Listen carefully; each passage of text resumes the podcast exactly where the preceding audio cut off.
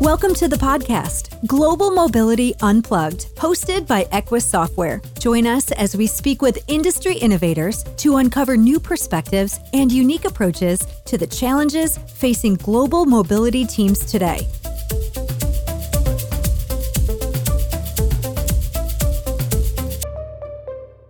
Hello, everyone, and welcome back to Global Mobility Unplugged.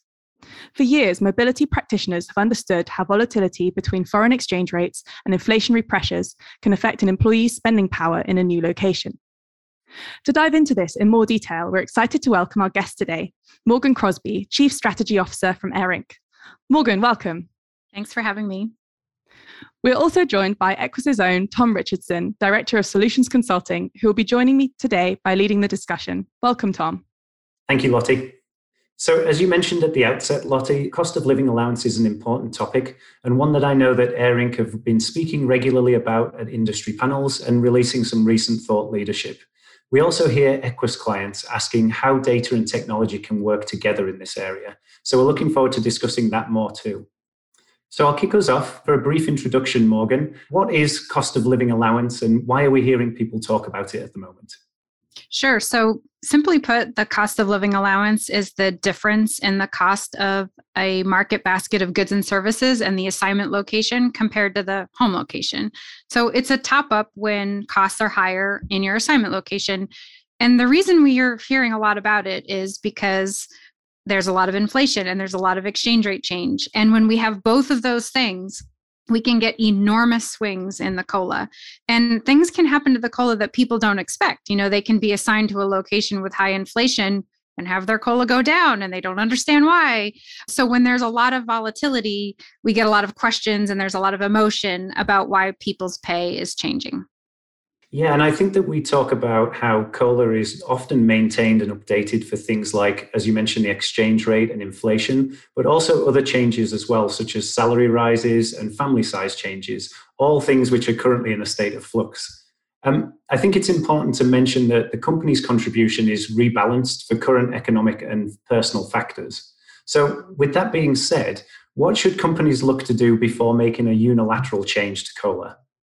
Well, the worst thing you could do is receive your COLA update from your provider and just implement it and not even look at what is going to change, right? Because nobody likes to see in their paycheck a big change in an allowance and not understand why, especially if the allowance is going down. That's always the worst part, right? We get a lot of questions when that happens. But these days, we can also have employees expecting that the COLA will go up a lot and maybe it does go up, but not as much as they were expecting. So before unilaterally passing through COLA changes, it's important to have a look first at what is happening with the COLAs before you implement them. Yeah, and one way that we can look at a differential in COLA and how that changes over time is by looking at the COLA calculations. And I know that AIRINC produces a particular COLA change report to support in this area. That's absolutely right. So for every single COLA that we release, you can receive a COLA change report. And it's not just a static report, it's a dynamic report that allows you to look at how the COLA is changing specific to an individual.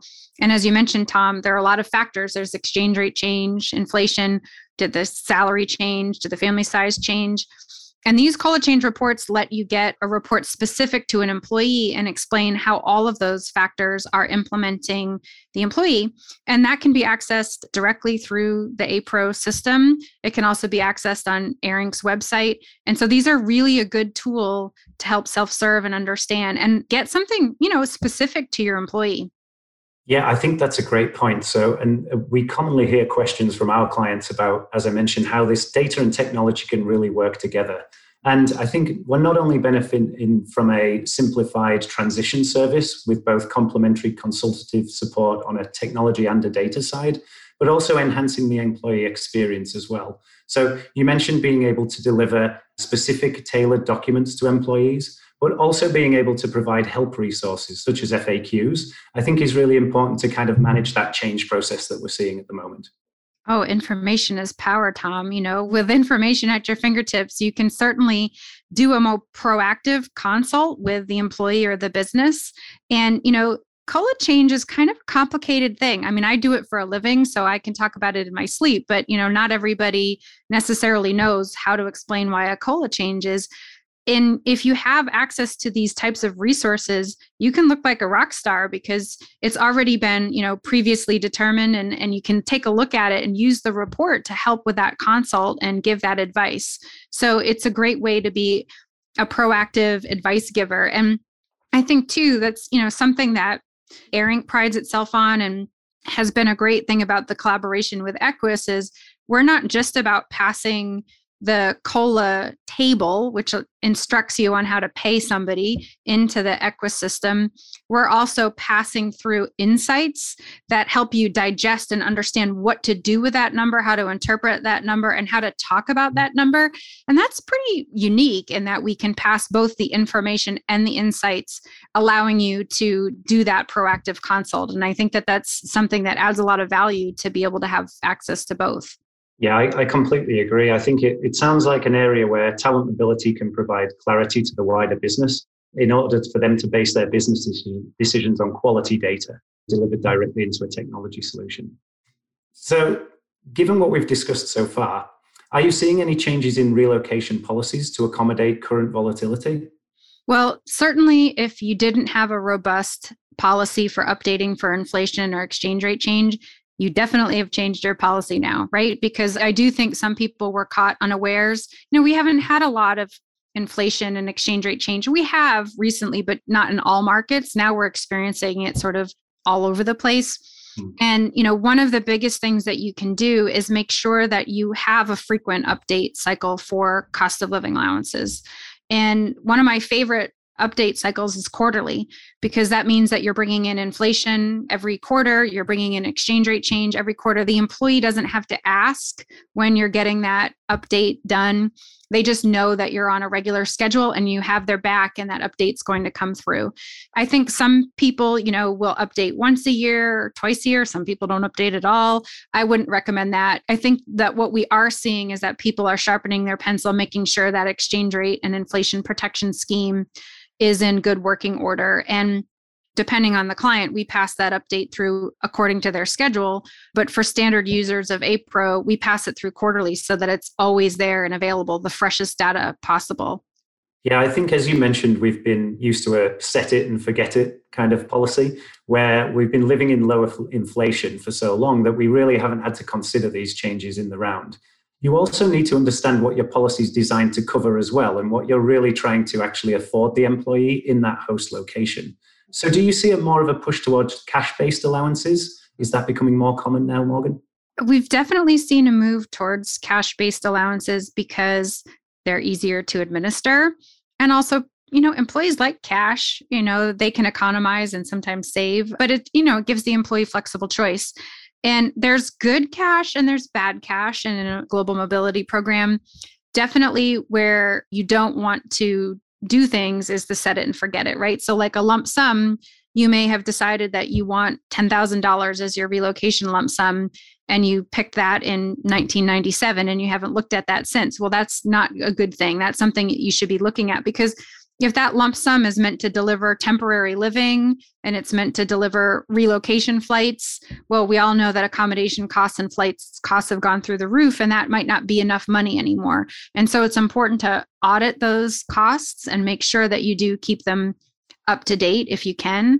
And housing or rent is another thing that people like to sometimes deliver as a cash allowance, especially into the United States or other more once stable markets, those are allowances too that it's worth looking at revisiting because of the inflation in the marketplace. So, AIR recently released a survey on compensation trends, which showed that participants in the survey were reporting an increased use of inflation data and cost of living data for compensation levels. This seems like a new approach to compensation philosophy, especially given talent shortages and the emergence of more global roles. So, outside of international relocations, do you see these home host differentials becoming a consideration both for hiring managers and then maybe those who run a remote work program as well? Yes, I mean, companies are quite concerned about inflation and its impact on an employee's salary. And traditionally, if we're talking about an employee and not an expat, just a regular employee, the salary increase that you receive each year is based on salary survey data and that salary survey data is rearward looking. It's a big benchmark about hey you know what are managers being paid you know in for a certain role in let's say the united states? And you know what did it pay a year ago and what does it pay now? And that's based on benchmark data that's rearward facing. But we know that rearward facing data right now is problematic when we have running high inflation rates. So what that survey is telling us and what we're learning in the marketplace is that we want to look especially at lower income earners what the impact of inflation on salary is. Because if i have 10% inflation which is what we're seeing in the UK at the moment we're seeing just slightly less than that in the United States. If i look at a lower income earner let's say somebody who might make $50,000 or pounds a year they spend a lot more of their money on necessity items than discretionary items.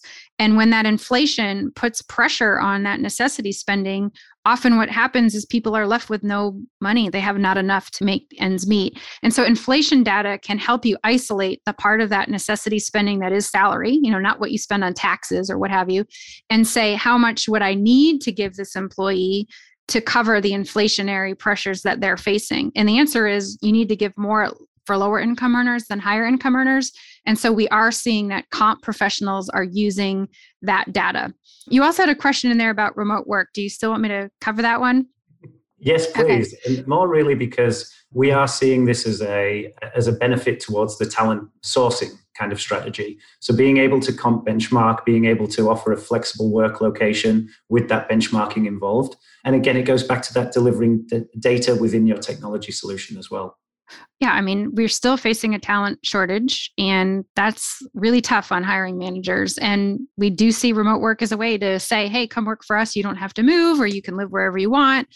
And that does present different challenges. Do you pay somebody differently in a lower cost location? Or do you use cost of living data to say, hey, sure, you can keep living in low cost location. And by the way, I'm going to pay you based on a national average and based on this cost of living data I can see that you're actually living better because of that, right? So there are ways that you can use data to entice people to work for you to prove that your offering is better than others because you maybe don't cut the pay in a remote work situation or you allow the employee to live wherever they would like to. And that is a great way to recruit people. And that data can always be fed into a technology system. So at the time of a recruitment, it's sitting there for you to use it saying hey as part of this remote work offering i can tell you this information so that it becomes seamless.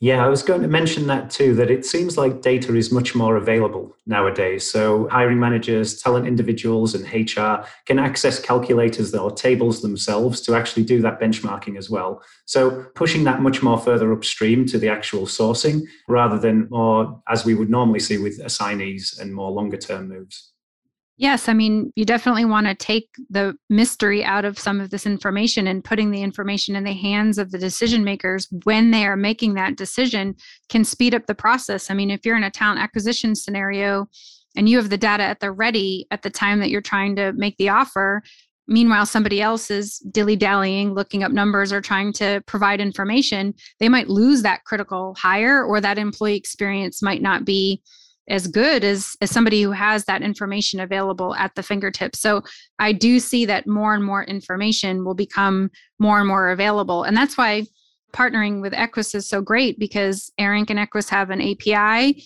and a lot of that information that we pass to you just gets pushed directly into the system. People don't have to wait, they don't have to load the information, and it's just appearing there, which allows people, again, to have access to that insight at the ready when they need it giving them, you know, time is valuable. Fantastic.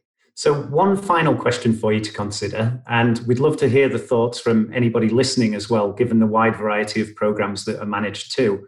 So, Morgan, each country's economic approach is impacting consumer spending. Is our current notion of which countries are high cost still accurate, or is that changing too? No, I'm glad you asked that because, you know, whenever I go to a cocktail party and I tell people what I do for a living, they go, What's the most expensive place in the world? And I say, Gosh, I don't know. It's changing every day. And, you know, the answer used to be Tokyo, or, you know, was often the case. And, you know, it's fascinating. I just looked this up two years ago. US to Tokyo in our system using our sort of mid level answer Tokyo was 61.8% more expensive than the United States, and it was at the top of the list two years ago. I looked it up based on July. It's now only 26.7% more expensive. Wow. And that's because during that time period, the yen has weakened significantly against the dollar. And while we've had a lot of inflation in the United States, they've kept inflation down in Tokyo. And so, what used to be one of these super expensive places is now not so expensive anymore. And for Japanese nationals now in New York, they're like, this place is expensive. Whereas before, it never used to be that way. And so at cocktail parties, I'm befuddled now because I don't know how to answer this question about what's the most expensive place in the world because it keeps changing on me, Tom. it sounds like I need the list of my cocktail parties as well. uh, well, yes, if I can help you with a fun stat. So, you know, I'm there for you. Thank you. Well, thank you again for your time, Morgan. We really appreciate your insights and the other different opinions that you've given us on cost of living. I think it's a really important thing for companies to consider at the moment, and especially with that data and technology joint offering, where we can be able to deliver that data timely into a consumer grade technology solution as well. Thank you for listening to this episode of Global Mobility Unplugged, hosted by Equus Software, the leader in global mobility technology. For more insights, subscribe to this podcast or visit us at www.equusoft.com.